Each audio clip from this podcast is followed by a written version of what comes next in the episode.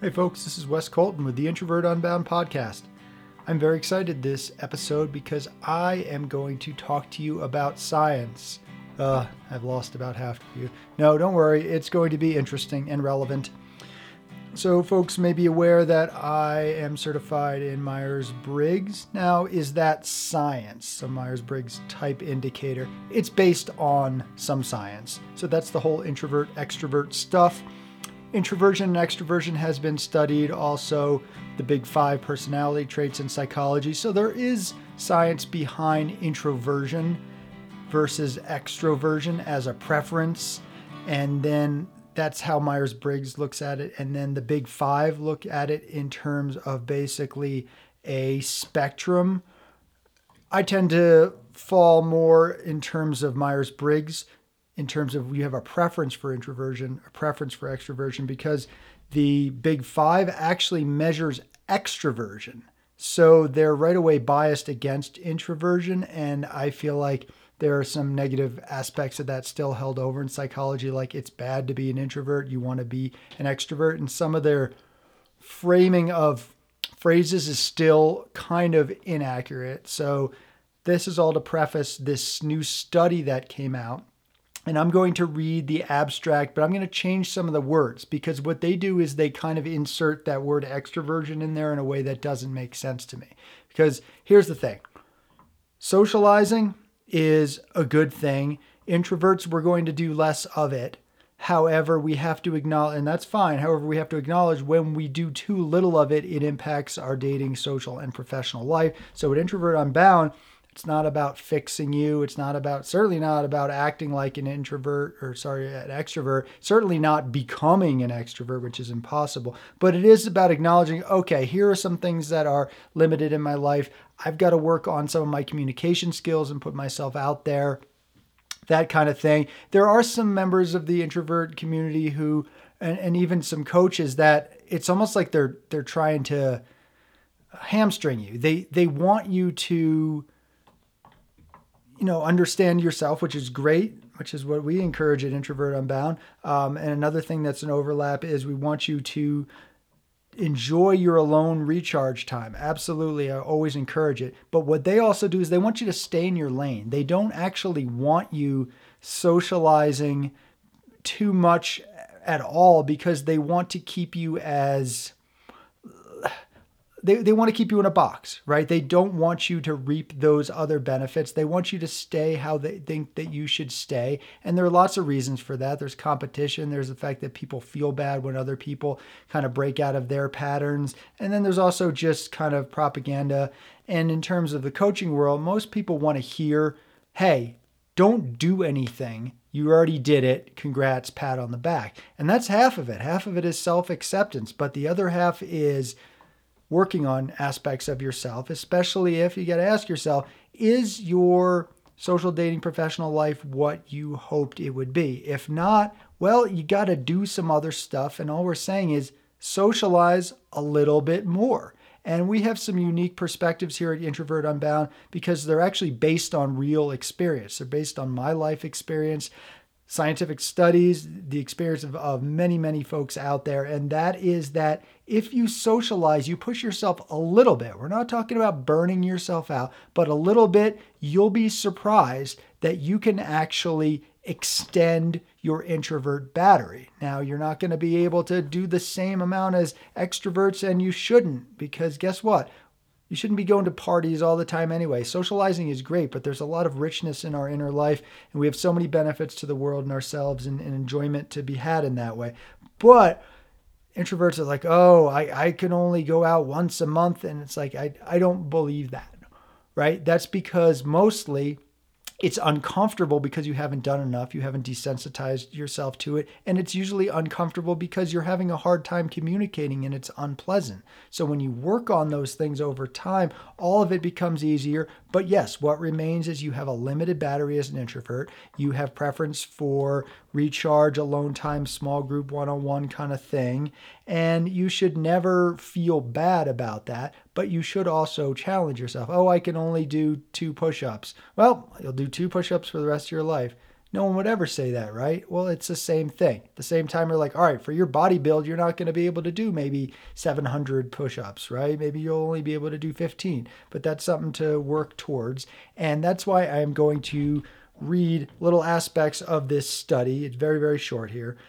And it it proves what I've been saying for years. I mean, I already know it's it's true, but it's interesting when the science is finally catching up to it. Now, I again, I'm I'm going to change some of the the language when they use a term that I think is inaccurate and deceptive.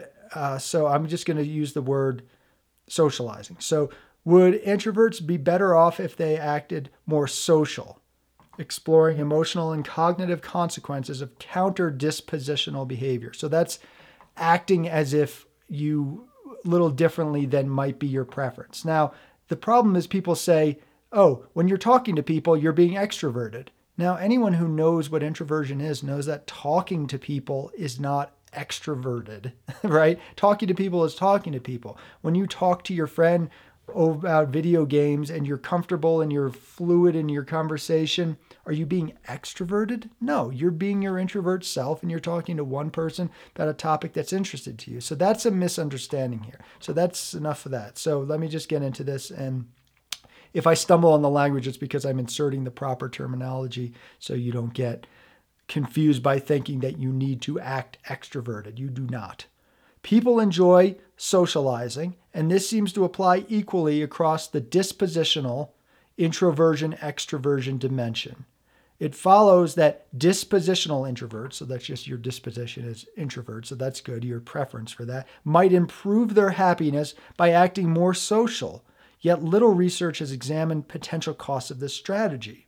In two studies, we assessed disposition, randomly assigned participants to act introverted or more social, and examined costs, less social or more social, uh, both emotional and cognitive. So, results replicated and extended past findings suggested that acting social produces hedonic benefits regardless of disposition. Hedonic, hedonism, pleasure. Results replicated and extended past findings suggested that acting social produces pleasurable benefits regardless of disposition. Positive affect increased and negative affect did not, even for participants, quote, acting out of character, whatever, just being more social than typical. In contrast, we found poor, we found evidence that acting counter dispositionally could produce poor cognitive performance for extroverts who were assigned to act introverted. So that kind of messes them up. And we all know that when you tell an extrovert to shut up, it's they have a hard time. Um, we suggest that the positive affect produced by introverts' social behavior may buffer the potentially depleting effects of this behavior and we consider alternative explanations. We conclude that dispositional introverts may indeed benefit from acting social more often and caution that dispositional extroverts may want to adapt introverted behavior strategically.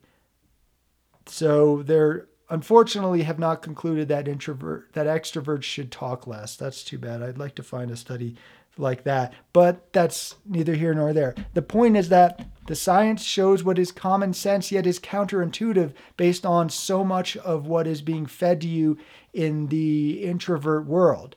Because again, I, I know I keep harping on this, but the world is complicated, right? Things are not black and white. You need to both be okay with who you are as an introvert and your limitations in terms of being able to go out to 19 parties a week, right? While at the same time acknowledging that some of these limitations should not be placed upon you, that your limitations are not as great as you think they might be, and that through building that social muscle, not overdoing it, not burning yourself out, but you can build your social muscle, muscle you will get better at socializing. You will enjoy it more. You will come home not just depleted necessarily. Sometimes you'll be tired, but you'll feel excellent. And that's the thing that is the takeaway that we at Introvert Unbound teach and few other introvert coaches teach. A lot of them, and, and I think a lot of introvert uh, I think a lot of great coaches are women, but a lot of the introvert coaches that are talking around dating stuff are women, and they haven't experienced this themselves. They haven't experienced the phenomenon of needing to put yourself out there as a guy, and they therefore are telling you, don't go out there talking to people, right? Um, just just stay in your lane. You know, meet one person every two weeks, but you're not going to have developed the skills and you're gonna your engine's gonna be cold, right? So it's about the middle path. And if you're afraid that you're just gonna crash and burn, well, you're not. It's going to be a little bit of a struggle for a little bit, but over time you're going to get stronger. So would you stop lifting a weight because you're sore after the workout? No. The point is that each concurrent workout you become stronger. But guess what? Some people and a lot of people really shouldn't be working out hard every single day. You need those rest periods. So that 100% applies. But I just caution you to avoid falling into the trap of the introvert crutch, the idea that you should never do anything social, that, yeah, you know what, my dating, social, professional life is meant to be not good. And all these other folks in the introvert world are basically, they just want me to you know, to commiserate with me. Misery loves company. So they're they're not social. They're saying you shouldn't be social too. Don't overdo it. Be an introvert. We're great. I think we're the best. But don't let that limit you. Don't let people tell you that you can't break out of your chains and become the introvert unbound. So check out that study. I know you won't because it's boring, but it's still very relevant and I am super glad to have shared this with you.